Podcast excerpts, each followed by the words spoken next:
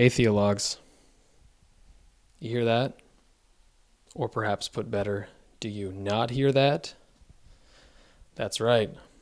Just like God, who is better defined by what he is not than by what he is, this podcast's audio is better defined by what you're not hearing than what you are hearing. What you're not hearing is pops, crackles, spikes. What you are hearing is superior sound quality because I just bought some sound recording equipment.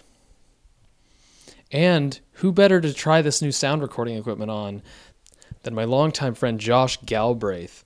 Josh is a master's student at Regent College. He's a really, really cool guy. He has red hair. He loves theology, and he's an excellent addition to the podcast. Josh and I had a great conversation infused by his time at Regent College, influenced by John Stackhouse and other Regent professors that he loves. I loved our conversation. I think you'll love our conversation. But there's a warning. There's one explicit word in this podcast. And the reason I say this is partly to deter younger viewers, but also partly to keep you listening for when the F-bomb is dropped so that you'll listen all the way to the end. I think you really enjoy this podcast. I really did. Josh is an invaluable, wise friend and someone that you should get to know. Here he is. Hello, Josh. Hey, how's it going? Good.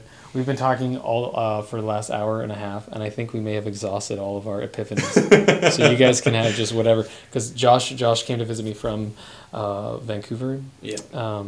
And we had great conversation. Yeah, we saved you guys the sludge on the bottom of the barrel, so exactly. We'll see what happens here. You get the horse piss at the bottom of the beer. But how about that sound? Am I right? This is going to be the first episode that has this nice sound. So, yeah. I'm excited about that. But I'm going to start off with the way we always start off, and that's with just the three simple questions. Who are you? Why are you here? Where are you going? They're the age-old questions, but we call them the simple questions. Just get them out of the way and move on with our lives. All right. Well, who am I? My name is Joshua Galbraith. I am a decently recent, 2 years ago, Trinity Western grad. Yep. I lived with Eric and Peter last summer. We got to know each other a bit better then, and the past couple years since I've graduated, and I got my degree in political science, but then I... one thing led to another. There was a few interesting occurrences. I ran in a provincial election, and then I went and worked at a summer camp and ended up in theology school. So now I'm getting my Master's of Arts in Theological Studies from Regent College down at UBC, which has been a blast. And I think I'll repeat the other questions now. So. Yep, and why are you here? Why am I here? I guess that's mainly because you like theology studies at Regent. You've talked about that a little bit. Yeah. So when I saw that you were doing the... podcast thing. Yeah, why are you here in this room? That's a good... There we go. Well, that's a good way to start, just keep things grounded. Yep. Yeah, so, when you start doing the podcast, I was like, we got to get together for this at some point. We got it. There's these people raising up the universalism and their who's the wits and the what's nows. We got to get some other voices in there, too. That's right. We're bringing in the master's educated student to set the thing straight. And where are you going? Where am I going? I'm probably not going into either pastor work or academia, which I think a lot of people who get their theology education end up doing, but I don't think that, at least not directly, I don't think where God's leading me. He might lead me there indirectly, but right now I'm thinking that after I graduate from Regent, well, I'll be getting married in December, and then I'll be... probably finishing up a thesis and then moving to Victoria and trying to get into a government job over there. So we'll see how that goes. And then, as I was kind of talking to you, my dream would be to find something that kind of puts together my theology and also my political science background kind of thing. I know that there's a guy in Victoria who's been doing chaplaincy programs, and I think it'd be kind of cool to try and maybe connect with him. We'd had a conversation once upon a time, but I haven't talked to him since then. That was a few years ago, so... Nice. But something where I could come alongside and volunteer with him for a bit as I'm doing my government job kind of thing. Cool. Mm-hmm. Yeah, that sounds good. Sweet. Well, welcome. Thank you.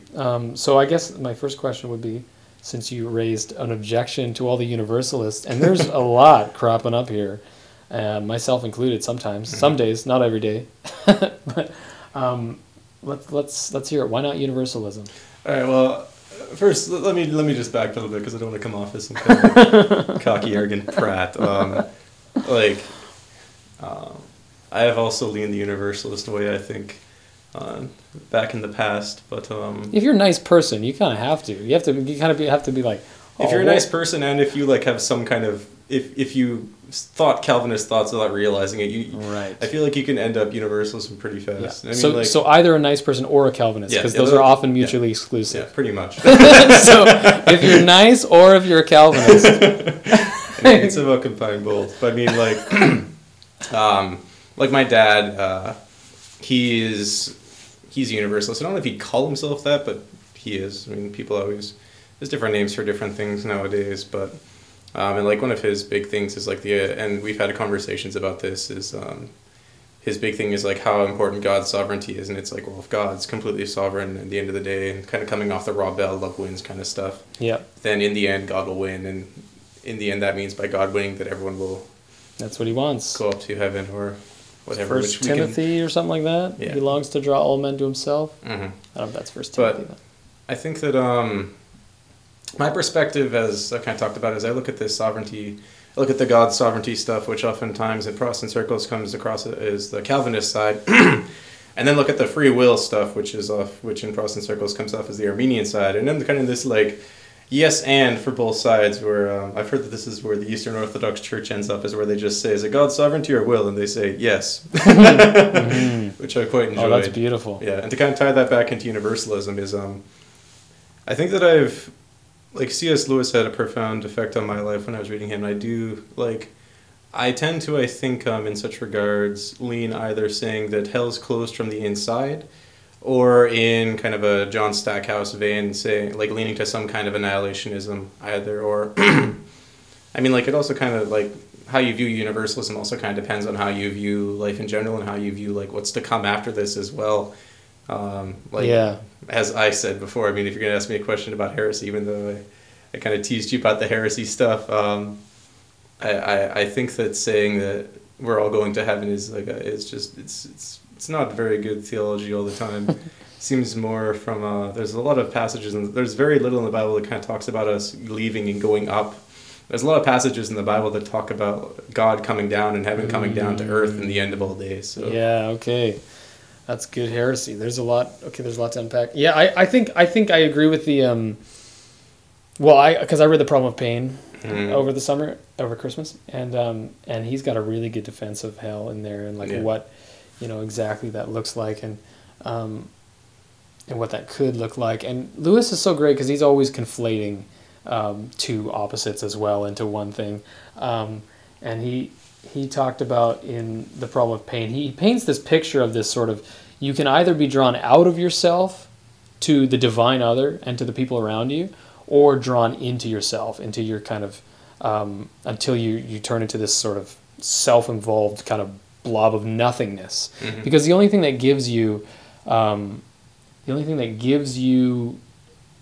selfhood at all is God. So if you're drawing away from God and into yourself, you kind of implode, and mm-hmm. and he kind of describes this picture of you're miserable, if you can be described as a you at all at that point. You're more of a vapor or a dust, like a self imploded, like one of those stars that kind of sucks in on itself, a dwarf or whatever. Mm-hmm. You know what those stars are called? Yeah, well, I mean it's kind of.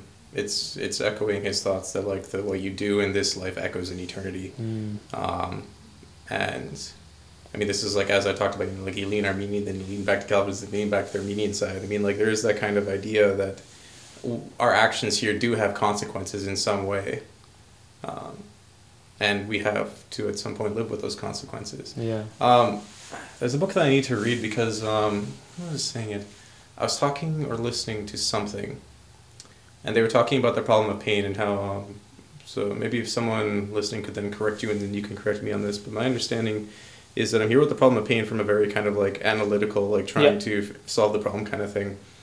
And then he wrote a grief observed afterwards from actually being in a place of now I'm facing pain. What does this actually mean kind of thing? Because now I have this subjectively, actually I'm within this. How do I now cope? Because all my analytics just is not coming, like it's not enough anymore. I need to actually like go through this. Yeah. Wow. I haven't read the Grief Observed. I need to read it as well. Like it was, I was just thinking about when you mentioned that. Yeah, that'd be beautiful. There's always more books to read. Okay, you mentioned subjectively, so we are going to down this rabbit hole because I did write my paper on it, and it's fascinating to me. So, subjective is truth, subjective or objective, and in my paper I argued that truth is subjective in that truth is a person, in that truth is Jesus Christ. When Jesus says, I am the way, the truth, and the life, he's referring to himself as a person. And so the truth is not objective in that like it's a proposition that you like know in your mind as much as it is a person that you can know. And so I was really interested in that. I don't know if you had thoughts on that. Yeah, well... just for the sake of the people listening, we talked about this also. We went out for sushi a bit, so it was a good time. And my thought on that is my thesis I'm working on is on Kierkegaard, so I've read a lot of Kierkegaard and a lot of the existentialists and stuff. Nikolai Berdyaev, he actually has a very interesting viewpoint on that because he's coming like right when modernity is like hitting its peak, and you know like the myth of progress is fully at its finest, I guess. Berdyaev, who's this Eastern Orthodox guy, is coming along and saying, yeah, no, we can't actually know anything objectively. Because he does this fun thing where he spins it on his head, probably similar to what you were mentioning earlier with I think it was Aquinas or... Anyway, but... Right, yeah. Like the idea being that if objective... And it kind of depends on how you define objective and subjective truth, because lots of times objective truth gets defined as like the truth that is truth, and subjective truth gets defined as your feelings. Yeah. Which... I'd say is a bit of a misnomer. Like, so if you're using that terminology, well, of course there's objective truth, and of course like subjective's less important. But I think that in reality, it's more of like subjective truth is the truth that you experience like as a subject, and objective truth is this kind of like out there truth that you can attempt to touch upon. But as soon as you touch upon it, then it's suddenly becoming subjective truth, and that's kind of where Berdyaev went with it. Is the idea that like you can't know objective truth because as soon as you know it, it's subjective. But he doesn't take that to go anywhere relativistic, because he says that if there is absolute truth, which as a Christian you believe that there was, and that would mean that the absolute was touching upon the subject in a subjective truth kind of way, like how you're experiencing the day-to-day life, how you're going around and just living is becoming your subjective. I don't know if that made any sense. Yeah, no, I for sure. It was a weird paper to try and write on him, but because that's what Kierkegaard said as well. Truth is subjectivity. It's that truth that I personally am willing to live and die for. That's the truth that is most important, you know, like or truth at its very core is that, you know, not this sort of cold, calculated, like, oh yeah, no, 1 + 1 is 2 all the time. It's that passionate life that's full and aimed at truth and infused by truth in a very personal, real sense. Mm-hmm. Yeah, and like one thing you gotta remember also when you're reading these guys too is that like none of them are relativists. They all sit and they say like, and they somehow manage to through their own like thoughts and philosophies and whatever come to a point where they say it's subjective, but it's not relativistic. Mm-hmm. It's still absolute. It's just absolute subjective. Yeah. And then someone comes across and says, oh, well, you know, how can you test that is absolute because it's subjective? So, I mean, if I just asked a bunch of people and they all came to different conclusions, doesn't that mean that, like, I've objectively proved your subjective truth wrong? And then Berdyaev would say, no, because you're trying to use objective truth, which if you look back to, who was it? Was it Hegel? Some one of those, like, earlier moderns who kind of come across and be like, you can't have objective. So you can't, like, it's hard to... reason and define the subjective truth through objective means because it's subjective.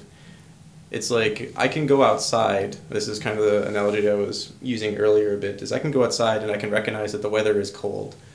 If you tell me it's like 10 degrees outside, which for a BC person is cold, then that doesn't mean a lot to me versus like if I can actually go outside and I realize I have to wear a coat. Subjective truth, like it's still cold. Yeah. It's you might experience it and feel it in different ways, but it's still a cooler temperature. Yeah, so these are two different ways of kind of describing the same thing.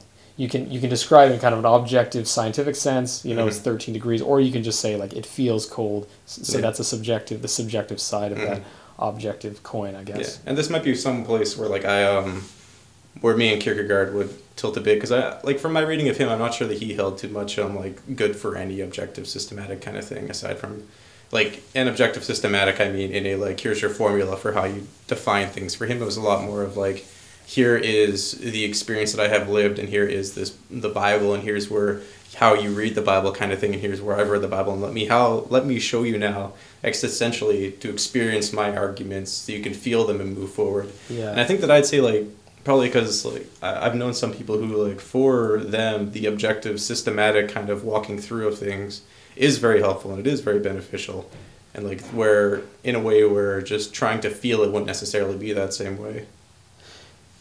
Yeah, neat. Yeah, that's good, and I like that emphasis on both things. So it does get kind of complicated. We're using these terms objective and subjective without fully defining them. Yeah, but at some level, I think what we're getting at is this idea that God, by his very nature, is transcendent and bigger than our brains. Like the very nature of God is that he is infinite and that we are finite beings. And so anytime that we say, oh no, I have the truth, like that just isn't true. Like it can't be. You can't have the truth. You can't have you can't have it in its entirety, because you're a finite being trying to grasp onto something infinite. And so we're all these different, this is what I would say anyway, is that we're all in these different perspectives and slants and aspects, capturing these different aspects of this one thing that is so infinite. And yeah. We touched upon this as well, and I think...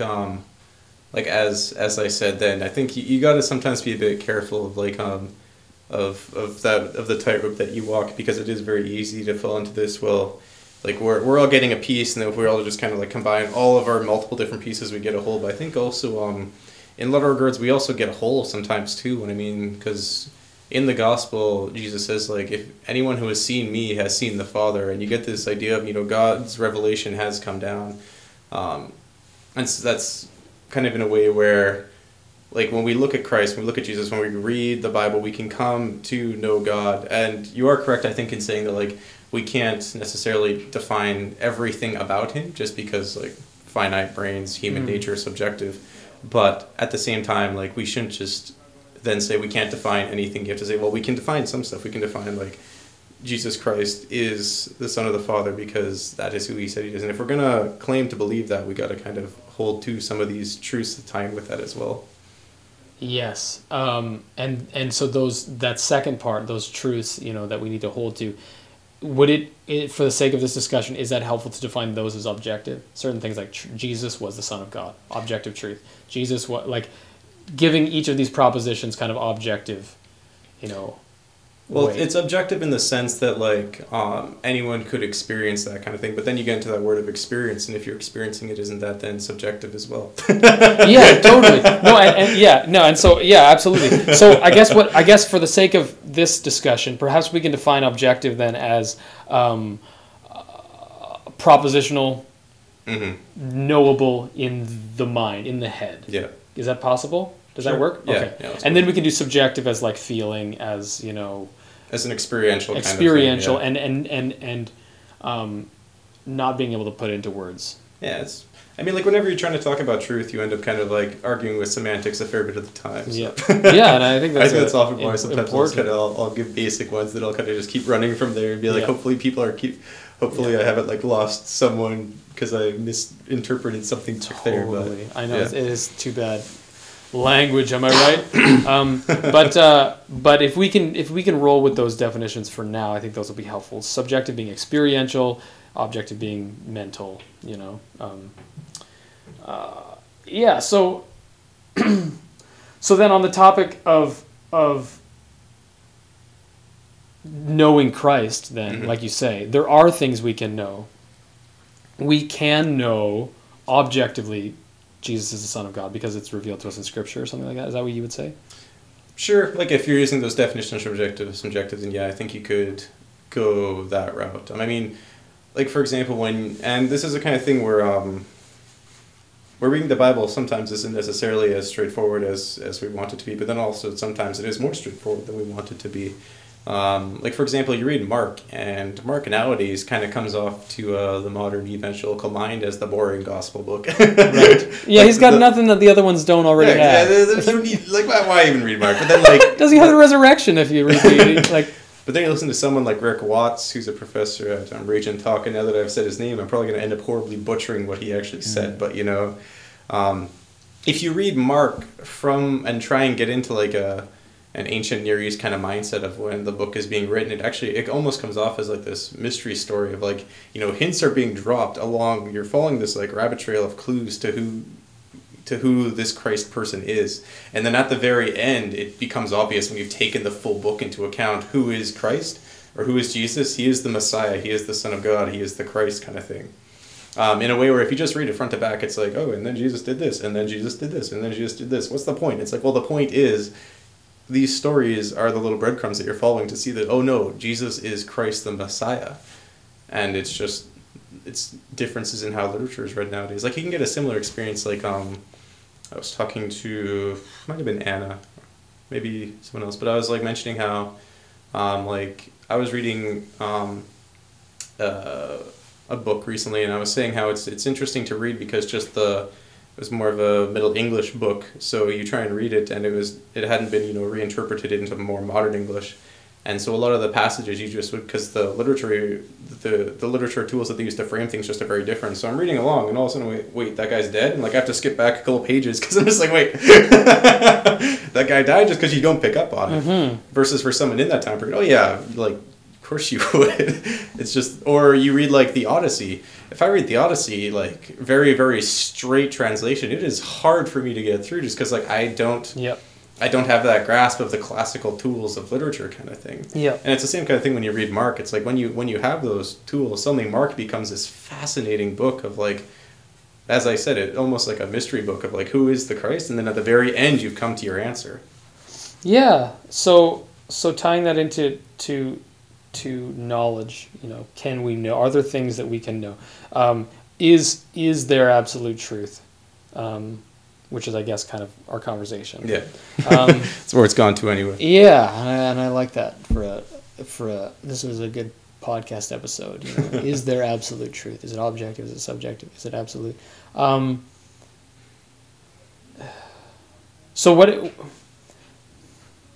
guess I would argue that Mark then brings you into, because it's a story, because it's a story about a person, it brings you into experiential kind of knowledge of God, of the divine, you know, in a way that's, but it isn't provable, you know, to the mind. Does that make sense? Like it isn't something you can know for certain. It just can bring you into a place of kind of experiential knowledge of the divine.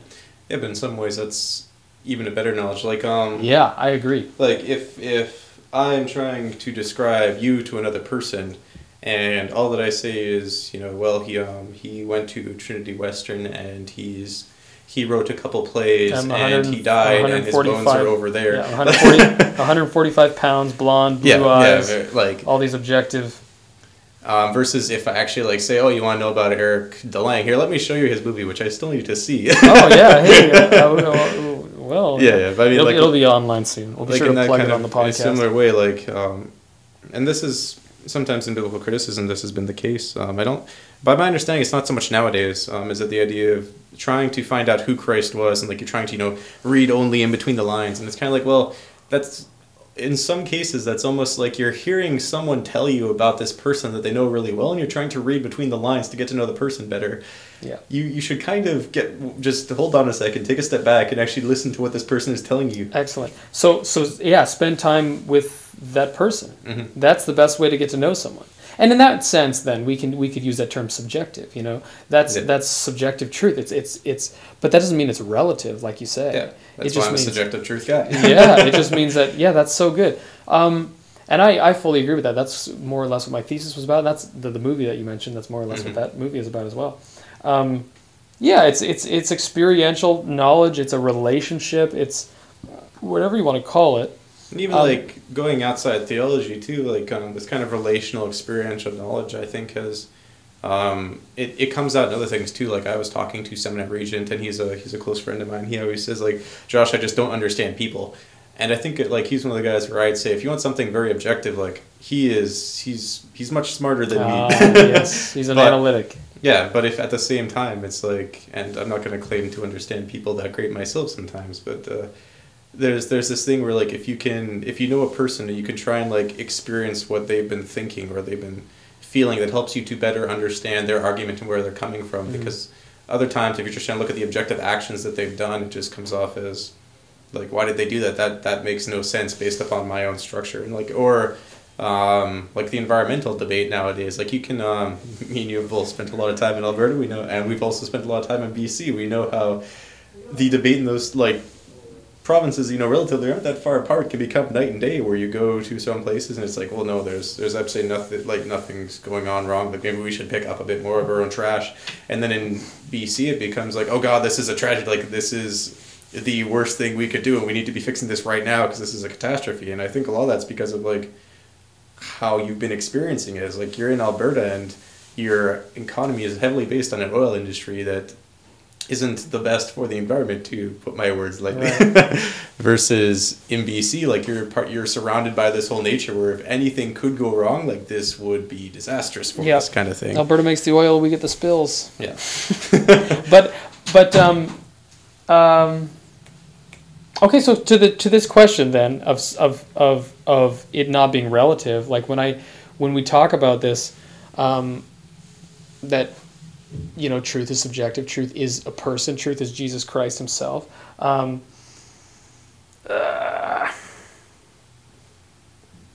then the accusation that you said earlier, like that you would caution against this, like overemphasizing this, because then you can lose certain things that we know via Scripture that we can know. Mm-hmm.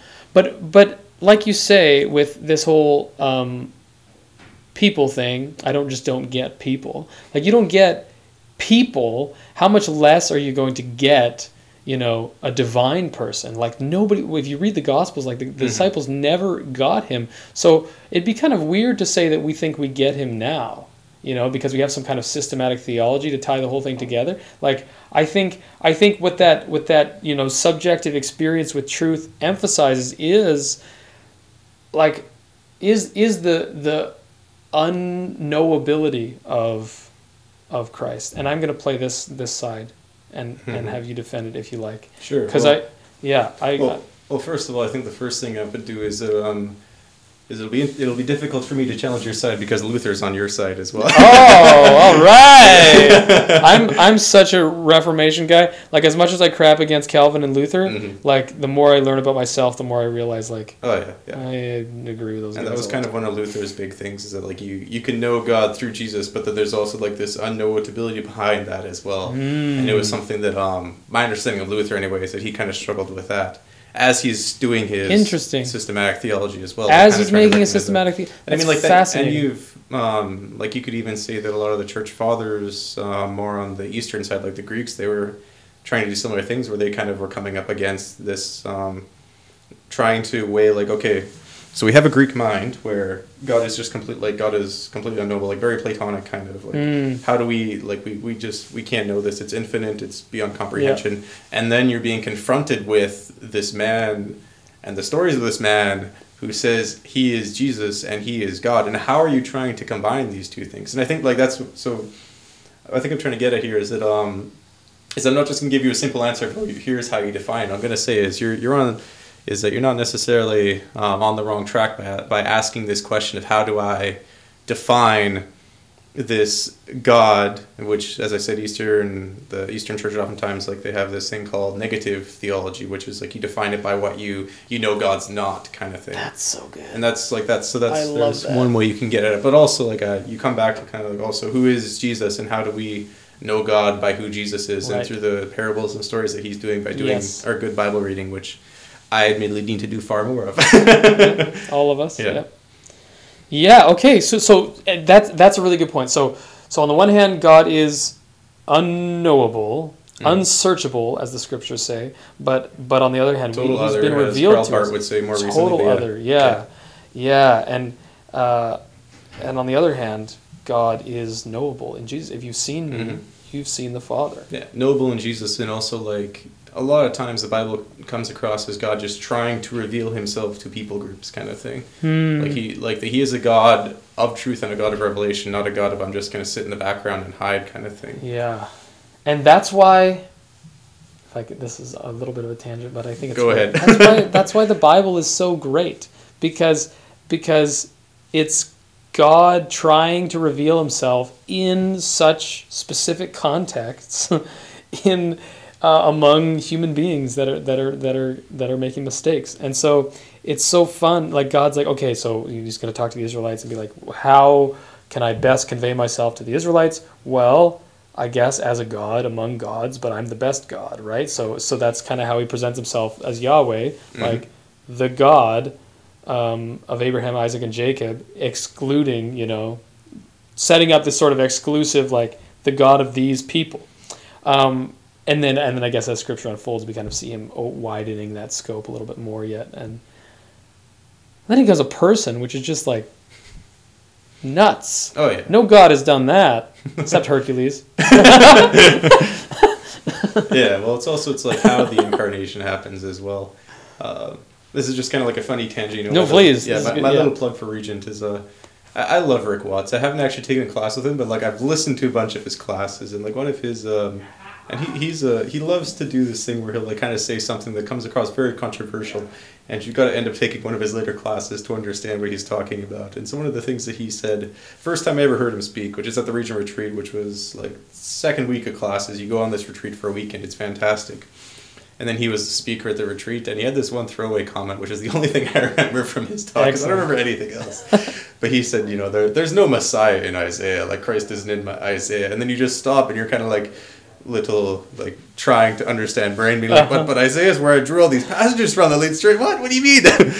And I actually listened to his Isaiah thing later on, and one thing that he was kind of getting at is that like, it's, for one, like, the direct word, like, Messiah or Christ, the only time it's really used in Isaiah is referencing Darius or Xerxes, I think, which is saying, because the word just means God's anointed, and saying that this is my anointed who's going to do my work.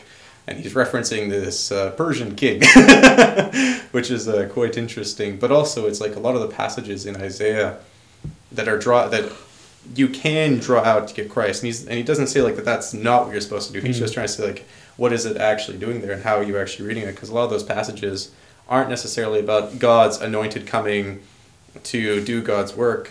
There's, like, you have some suffering servant, which some people then take to mean God's anointed. But you also have passages talking about the presence of God returning to the temple. And then what happens when Jesus Christ, the presence of God, returns to the temple? And you start thinking about those things. You get those things. So, like, that Jesus is at, that in Isaiah, it's actually like saying this is God's presence coming back. That's fascinating. It's good stuff. Anyway, I don't know why I got the tangent. I just wanted to say it because that's a great tangent. I really enjoy that. So if I'm understanding this correctly, God's presence coming back to the temple, like, that is Jesus. Yeah. Jesus is the presence returning to the temple, and that's like a whip and tables flipping. Yeah, because what are you doing in my temple? Yeah. Wow. That's cool. Yeah, that's so interesting. Mm-hmm. Like, I mean, kind of, I guess, to get back to your question of, like, what can we know about God? Like, yeah. I think there was, like, a previous person on this podcast who was, like, kind of also drawing out, like, how can we, like, know what's in the Bible and stuff. And I mean, do you know who that was?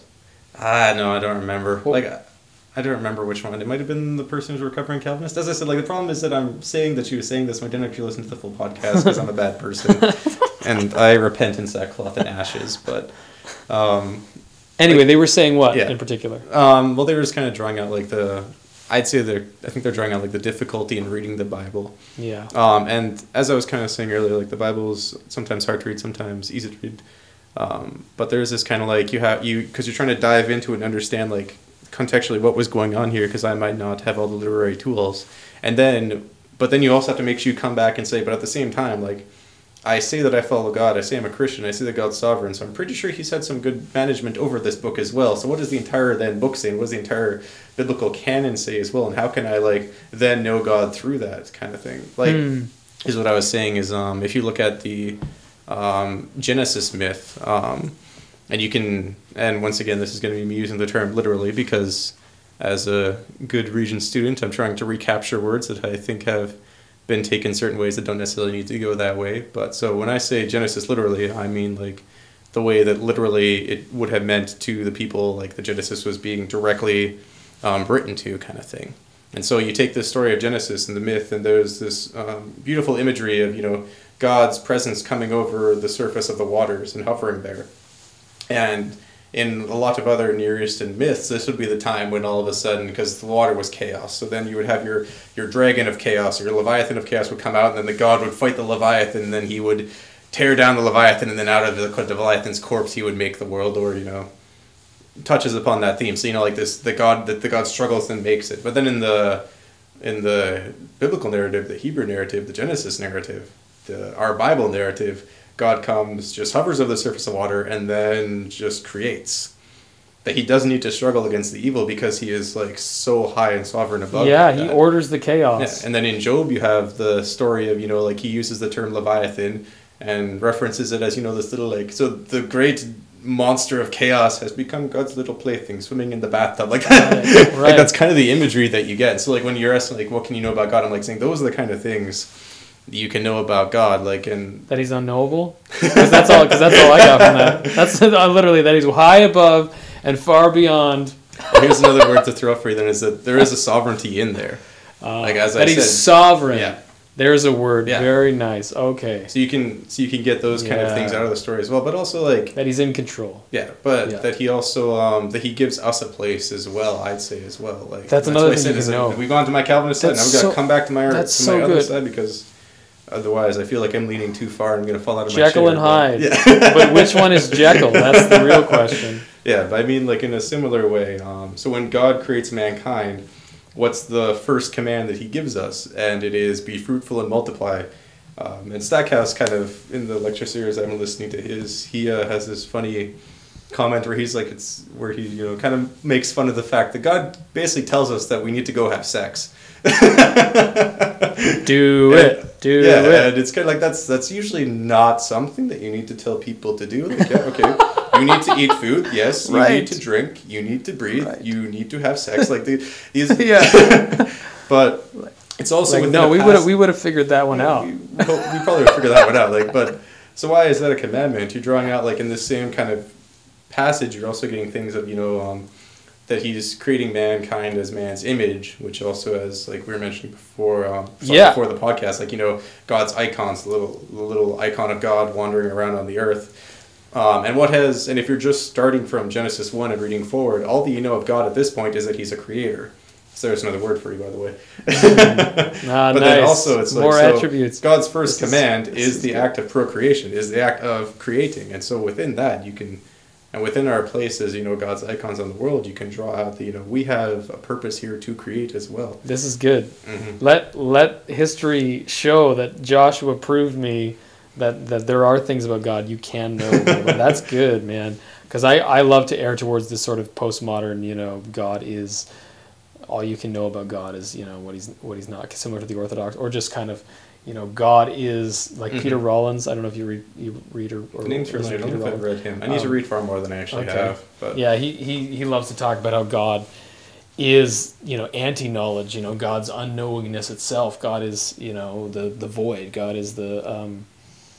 But yeah, that the Bible does reveal these things that we can know, and that he gives us agency as well, and that he affirms creation, that other thing you said about ordering the chaos and making room for us to flourish, and, mm-hmm. and affirming kind of our agency in humanity, and this is something we touched on earlier as well, then that ultimate affirmation then of this God who's unknown and transcendent, putting on flesh and becoming a human being, yep. that is mind-blowing, mm-hmm. because then Christ is the ultimate affirmation of humanity, mm-hmm. because he came and he loved us so much that he, mm-hmm. became human. Yeah. And I might go on a bit of a polemical tangent here. Please. Which, if I'm wrong, I stand open to correction, but... and that's because I mentioned, earlier in the podcast, the idea, the incarnation is in itself, it's how is he incarnated. And as we kind of been drawing out, this idea of this super sovereign, super monotheistic Hebrew kind of deity becoming flesh, becoming man, in just a way that is paradoxical, in a way that just doesn't make sense to a lot of people there. Yeah. They're just trying to grasp, but how has this happened? Versus, because you do have stories in other religions of, the God becomes man, but oftentimes it's like in the Hindu religions where it's just it's the God and he's come, he's incarnated himself and he grows up as a boy and then he goes back and enters so I'm just going to not say the word, but then he goes back and he enters the wheel kind of thing, because he's God, but he's also still within the wheel. Mm-hmm. But it'd be kind of like saying that the Christian gospel is that somehow God is actually outside the wheel and he came into it. Yes. Right. Yeah. Or you have, I think there's some Egyptian ones too, where it's fairly similar. You have these very physical kind of God things, and then they become man. Versus this transcendent God thing becoming this divine man, other, completely unknowable, becoming knowable in Christ. It's this. And I like that then, and I like that. You say there are attributes we can know about God from Genesis 1 already, because mm-hmm. then in that way Genesis 1 kind of prefigures this eventual no, you can know God, but somehow it maintains that tension, totally transcendent, unknowable, and yet fully man. Mm-hmm.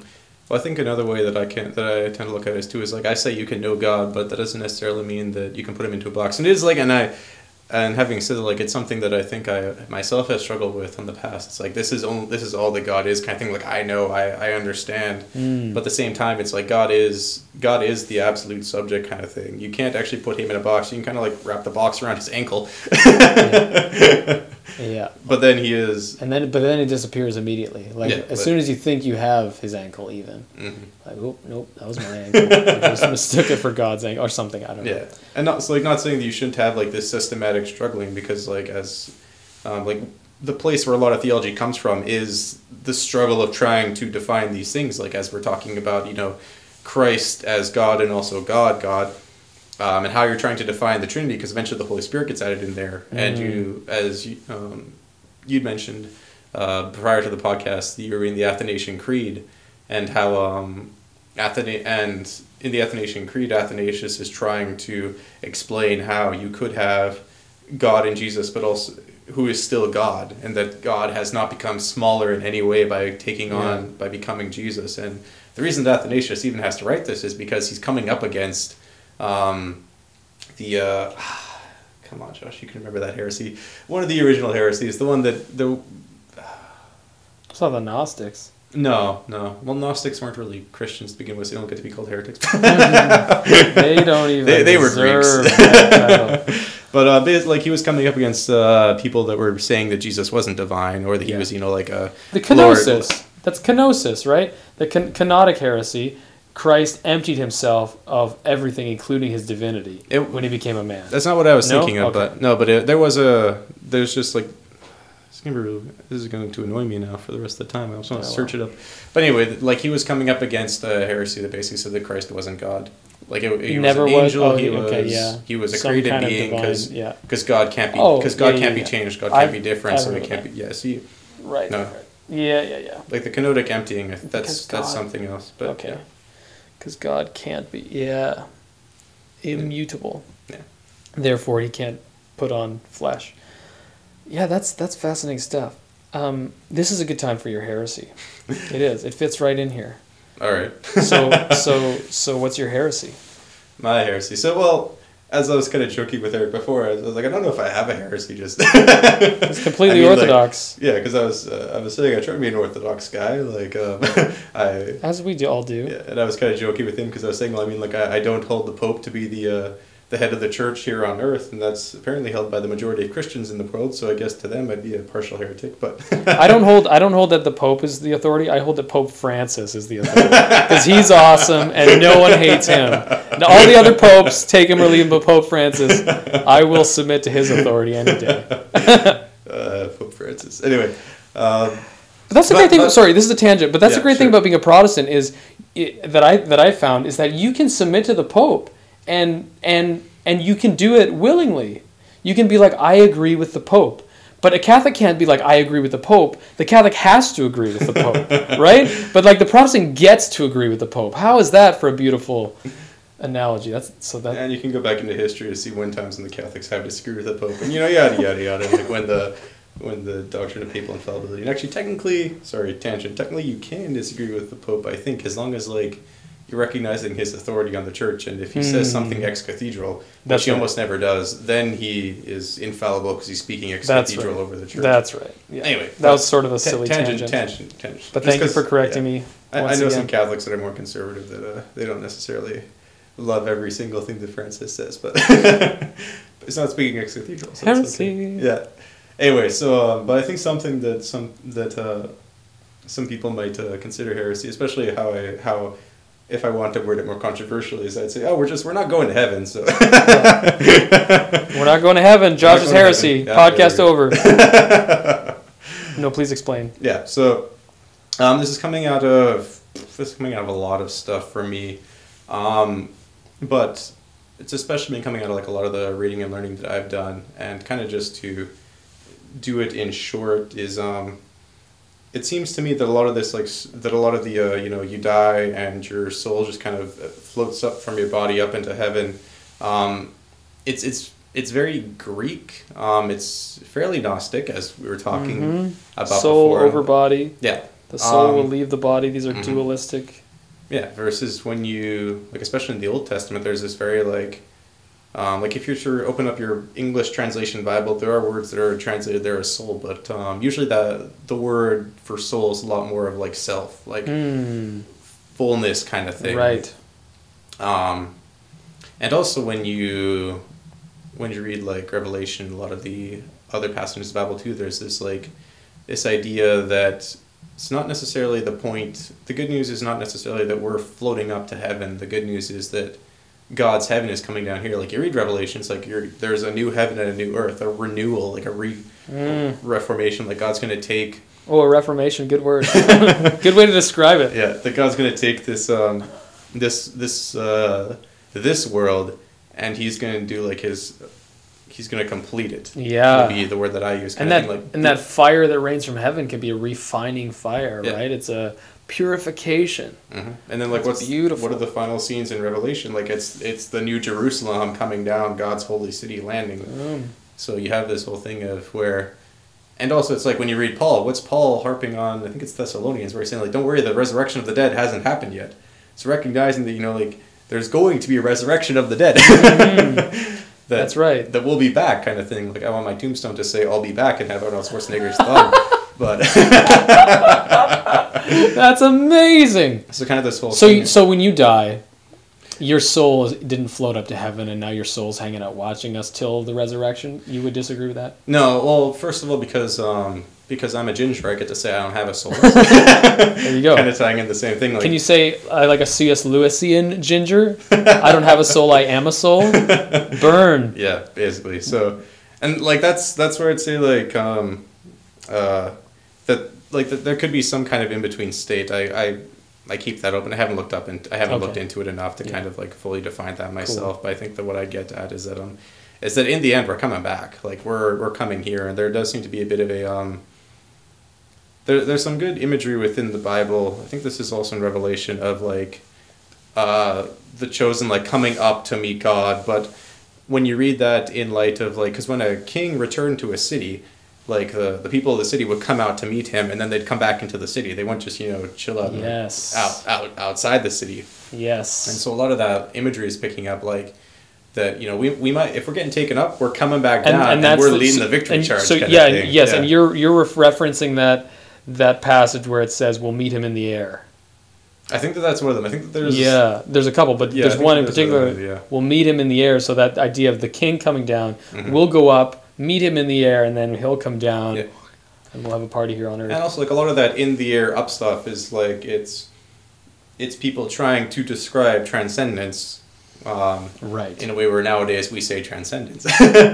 Like, how do you describe something that is far above and far away and just far greater than yourself? You look up into the sky and you see these shining lights. Yeah. And so that's so coming out of that's where you get a lot of the and just these aren't just my words. This is me paraphrasing stuff I'm getting from, as I said, John Stackhouse's stuff and other professors, as well as this idea that like so a lot of the like up down kind of thing is just trying to get language of transcendence. Yeah. But another way to look for it is like kind of a forward thing as well, is that we're moving towards something.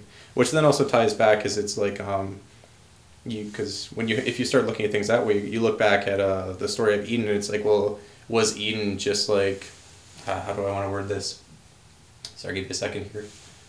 Yeah, we can edit too. Yeah. There's no... Well, I mean, like, lots of times we get this idea in Christian circles that the goal is just to get back to Eden, because we fucked up. To pardon my language, like I'm using this word. That's the nicest way we can put it. Yeah. That like we have messed everything up, and so we gotta get back to Eden because that's when everything was perfect. Versus the idea of like Eden being good, but it not being complete. Not saying that we were supposed to eat the fruit when we did. And there was, I can't remember who it was. I was listening to someone else who was talking. They were saying like that, and I really like this. Like, I haven't had time to really percolate enough in my head. And sorry we're talking about Eden, but we're going to be on this tangent for a bit, I think. And what he said was that it wasn't just that, like, we weren't supposed to eat the fruit. It said we weren't supposed to eat the fruit now kind of thing. That, like, we were, like, within the myth, we're a new creation kind of thing. We're still, like, learning. And that at some point, like, the fruit wasn't just made to be a temptation, but the fruit was made, like, for at some later point. Knowledge of good and evil is useful. Yeah.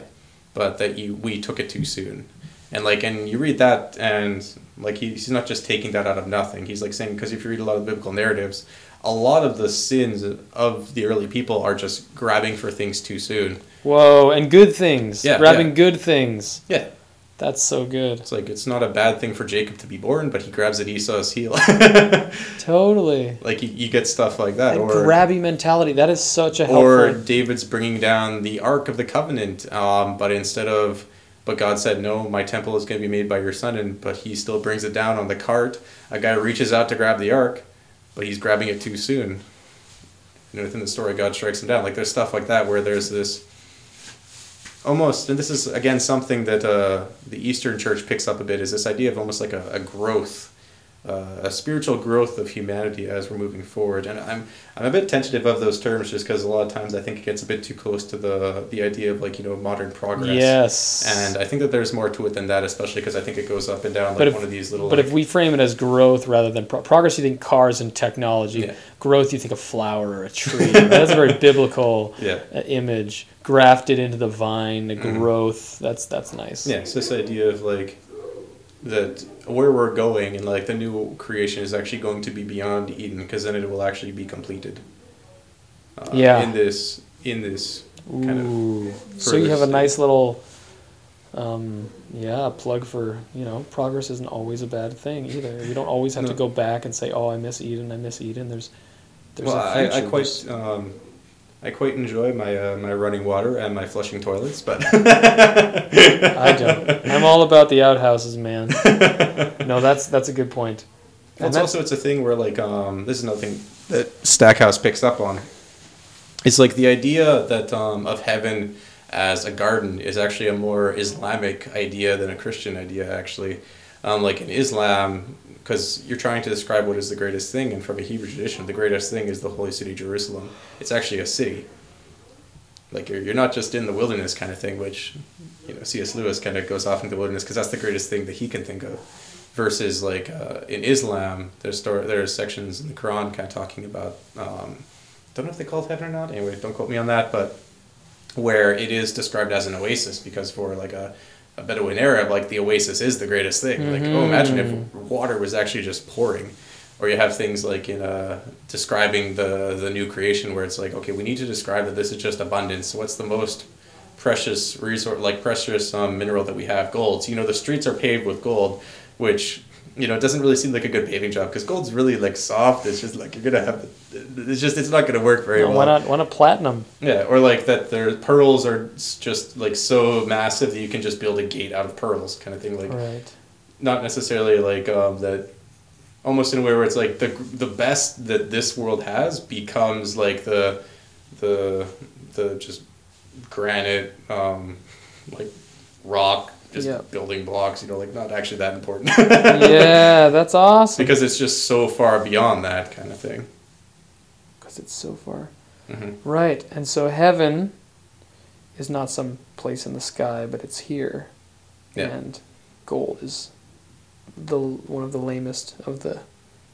Yeah, kind of touching on that point, because like also in the New Testament, you have another tension in there, which is kind of the tension of the already not yet for the kingdom of God, because you hear Jesus and Jesus is like, the kingdom of God is here, the kingdom of God is among you. Repent. And we're over 2,000 years later. Yeah. So how do you so you come to that tension where it's like God's kingdom is here, but it's also coming. Kind of tying that in where the idea. Yeah. We'll be back because it's not completed yet. Right. But it is here. Very nice. That's really good. Thank you. That's a good rundown. And the good heresy, which is just a sneaky orthodoxy. That's okay. Yeah. I'll forgive you for not being a heretic. That's very, very good, so. Though. And thanks for coming on the show, man. This is gonna be a good episode. We'll see. Cool.